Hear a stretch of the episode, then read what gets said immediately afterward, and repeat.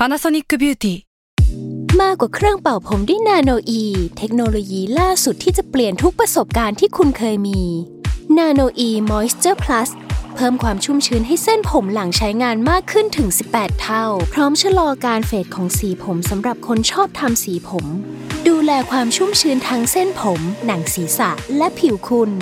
Panasonic NA0J มีเทคโนโลยีนาโนอีที่ care only you s a l ม o n PODCAST มัน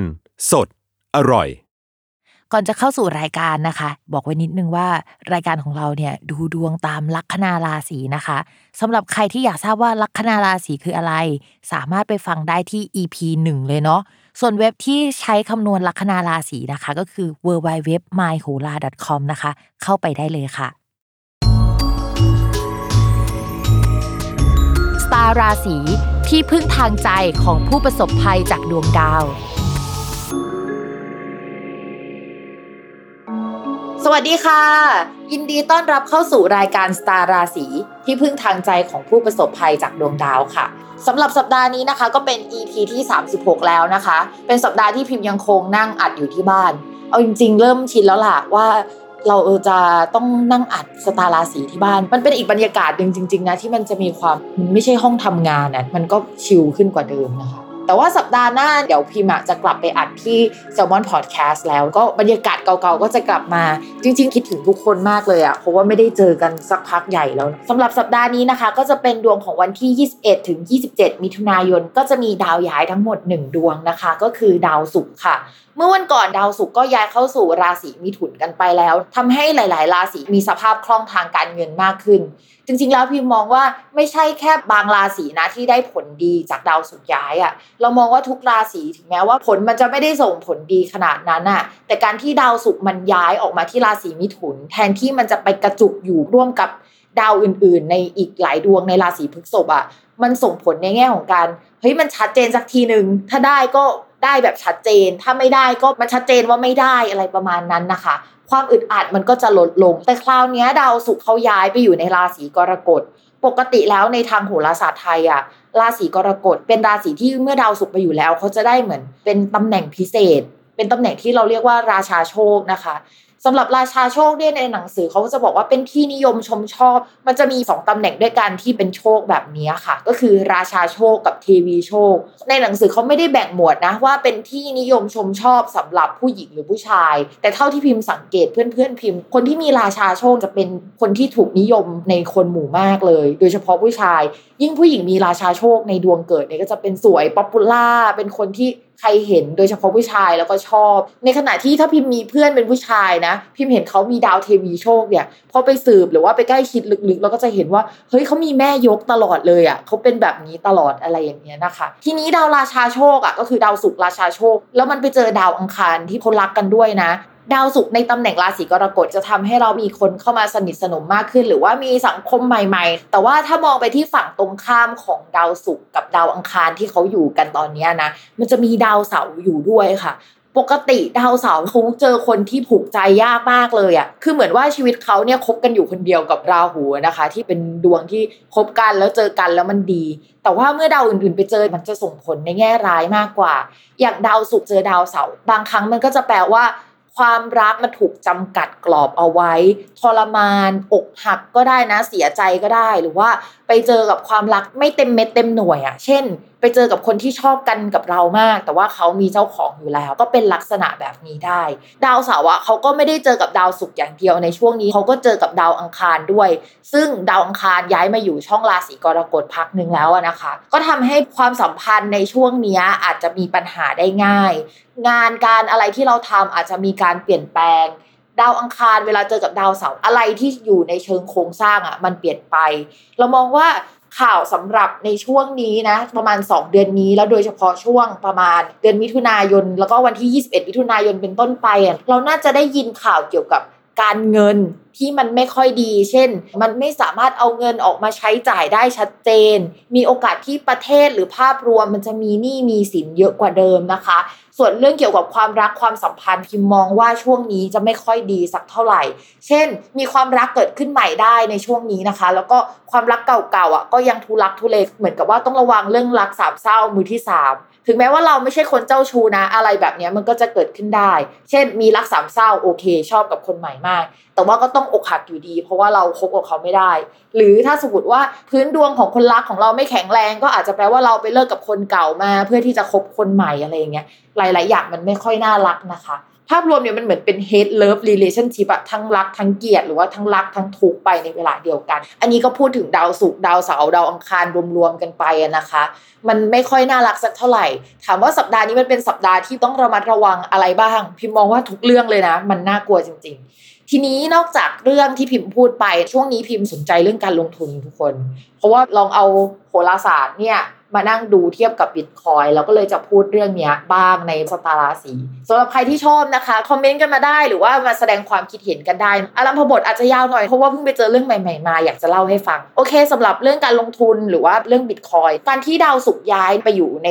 ราศีนั้นน่ะมันก็ส่งผลแหละ เพราะว่าจริง ๆ แล้วดาวศุกอะมันเป็นการพูดถึงเรื่องการเงิน แต่ว่าดาวที่มันเกี่ยวกับคริปโตจริงๆพิมมองว่ามันเป็นเรื่องอื่นมากกว่าเช่นดาวพุธซึ่งดาวพุธอะจะย้ายในวันที่ 2 กรกฎาคมเข้ามาสู่ราศีที่มันทำให้ดาวพุธแข็งแรง แต่ว่ามันก็ไม่น่าไว้ใจเลย เพราะว่าสาเหตุมันมาจากช่วงสัปดาห์นี้นะ โดยเฉพาะสิ้นสัปดาห์เลยก็คือประมาณวันที่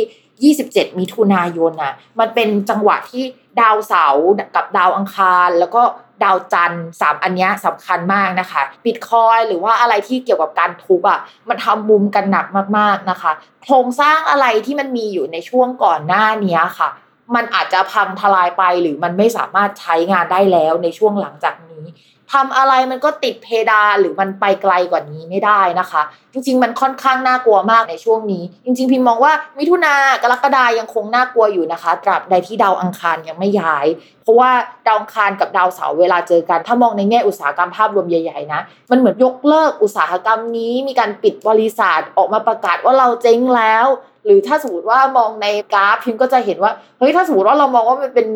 เทรนขาขึ้นในช่วงก่อนหน้านี้ที่ผ่านมาเราตี trend line กันมาอะไรอย่างเงี้ยค่ะกราฟอันนี้มันยังใช้ได้อีกหรือเปล่า อันนี้เป็นการตั้งคำถามนะ จากดาวอังคารและดาวเสาร์ มาร่วมกับดาวศุกร์ที่แปลว่าการเงินนะ เราพูดถึงการเงินภาพรวมของโลกอะ่ะ มันขยับไม่ได้มากๆเลยในช่วงนี้นะคะ ยังไงก็ตามอยากให้ระมัดระวังเป็นพิเศษ โดยเฉพาะใครเล่น BTC ช่วงนี้พิมก็จ้อง BTC อยู่พิมก็จะมอนิเตอร์เป็นพิเศษ วันที่ 27 ก็คือสิ้นสัปดาห์จะเป็นวันที่ค่อนข้างน่ากลัวมาก โดยเฉพาะประมาณ4โมงเป็นต้นไปนะคะ ฝากทุกคนไปเฝ้ามองกันหน่อยนึง ถ้ามี feedback อะไรมาเล่าให้ฟังด้วยเนาะว่ามันเกิดอะไรขึ้น โอเค พูดถึง BTC พิมพ์ว่ายังคงต้องรอดูกันถัดไปเดือน 2 เดือนเลยอะให้พ้นกรกฎาไปแล้วเราค่อยว่ากันอีกทีดีกว่า อันนี้คือภาพรวมคร่าวๆนะคะ ของสิ่งที่น่าสนใจในช่วงนี้ โอเค เรามาเริ่มดูดวงกันเลยดีกว่านะคะ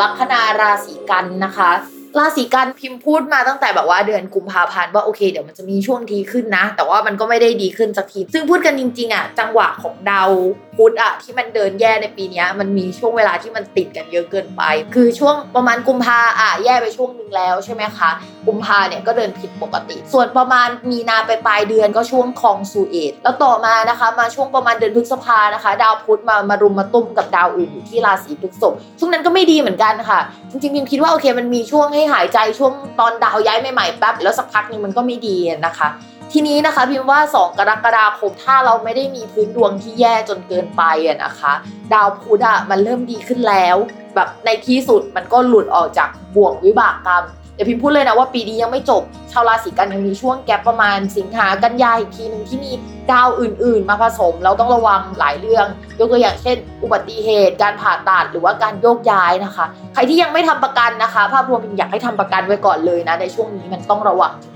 โอเค ถ้าเป็นในเรื่องของการงานนะคะ ช่วงนี้ยังหน่วงยังไม่ค่อยดีสักเท่าไหร่อะ แต่ว่าก็จะได้งบประมาณมาช่วยในเรื่องของการงานได้ในช่วงนี้ แต่ว่าก็เป็นงบใช้กันอย่างกระมิดกระเมียน หรือว่าเงื่อนไขเยอะจังเลยจะใช้ทีต้องเบิกแบบว่าเจ้านาย3ามสี่คนน่าเบื่อมากอะไรอย่างเงี้ยค่ะ พิมพ์ว่ารอสัปดาห์หน้าดีกว่าประมาณวันที่ 2 กรกฎาคมนะคะ ก็จะช่วยให้หลาย ๆ อย่างดีขึ้นกว่าเดิมแล้ว ส่วนเรื่องลูกน้องหรือว่าคน support พิมว่าช่วง ราศีกันย์ก็จะมีคนให้การสนับสนุน แล้วก็เห็นใจหรือว่าช่วยเหลือเยอะนะคะ แต่ว่าเป็นการช่วยเหลือแบบห่างไกลหน่อย ไม่ได้เดินเข้ามาแล้วแตะไหล่แต่อาจจะเป็นการแตะไหล่ผ่านแชทใน inbox หรืออะไรประมาณนั้นนะคะพี่มีอะไรให้หนูช่วยไหมอะไรประมาณนี้นะคะ เป็นการหยิบยื่นน้ำใจให้ แล้วก็เขาก็ตั้งใจว่าจะช่วยเราจริงๆแหละ ไม่ได้พูดตามมารยาทนะคะ เอาเป็นว่าเรื่องการงานเนี่ยนี่เป็นวงรอบสุดท้ายในช่วงตั้งแต่กุมภามานะ ที่มันจะสวยละหมดช่วงนี้ไปมันก็จะมีแกลบให้หายใจนิดนึงแล้วนะคะ แล้วเดี๋ยวเราก็ไปสู้กันต่อช่วงสิงหากันยาต่อมาเลยค่ะ เรื่องการเงินนะคะ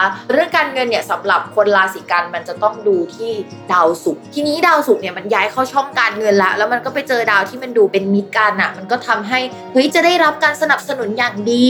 ถ้ารอเงินก้อนไหนอยู่ก็จะได้มานะคะ แต่ด้วยความที่ เงินก้อนนั้นมาแล้ว แต่ว่าดาวเสาร์อะมันเล็งอยู่ก็แปลว่ามันจะต้องเสียไปหมด อาจจะได้เงินชดเชยอะไรที่เราจ่ายสิ่งนั้นไปแล้ว แล้วเขาก็จ่ายกลับมาให้เราอีกทีนึงอยู่อะไรประมาณเนี้ยแนวแนวๆเนี้ยนะคะที่ทำให้การเงินไม่ค่อยดีสักเท่าไหร่ คือเงินน่ะมีแต่ว่าจ่ายไปหมดนะคะเระมัดระวังการลงทุนนิดนึง เพราะว่าถ้าเอาเงินไปลงทุนก็จะเอาเงินออกมาไม่ได้ กินเวลานานพอสมควรนะคะพิมพ์ให้เลยประมาณ2อสเดือนอะ่ะ เพราะฉะนั้นนะคะใจเย็นๆนิดนึงนะคะ ปรับแผนเรื่องเกี่ยวกับการลงทุนใหม่ส่วนเรื่องความรักนะคะ ด้วยความที่ดาวประจำตัวมันไม่ดีอะอะไรมันก็ไม่เคลียร์สักเท่าไหร่นะคะ แล้วตอนนี้นะคะ ดาวประจำตัวเนี่ยยังคงอยู่ในช่องที่มันผสมกับราหูอยู่ มันไม่มีความชัดเจน มันไม่ค่อยดีอะคุยกันไปก็ไม่ค่อยรู้เรื่องระวังการโมโหกันนะคะ ส่วนคนที่โสดอยู่แล้วใช่ไหมสมมติว่าไปคุยกับใครอะ อีกฝั่งหนึ่งอาจจะขี้โม้มากไปหน่อยนึง หรือว่าเราไปคุยกับเขาแล้วเรารู้สึกว่าจริตไม่ตรงกันนะคะ ความสัมพันธ์ผิดที่ผิดทางไปหมดเลย คนที่เข้ามาใหม่ๆเนี่ยอาจจะทำให้เราไม่มีความสุขได้ในช่วงนี้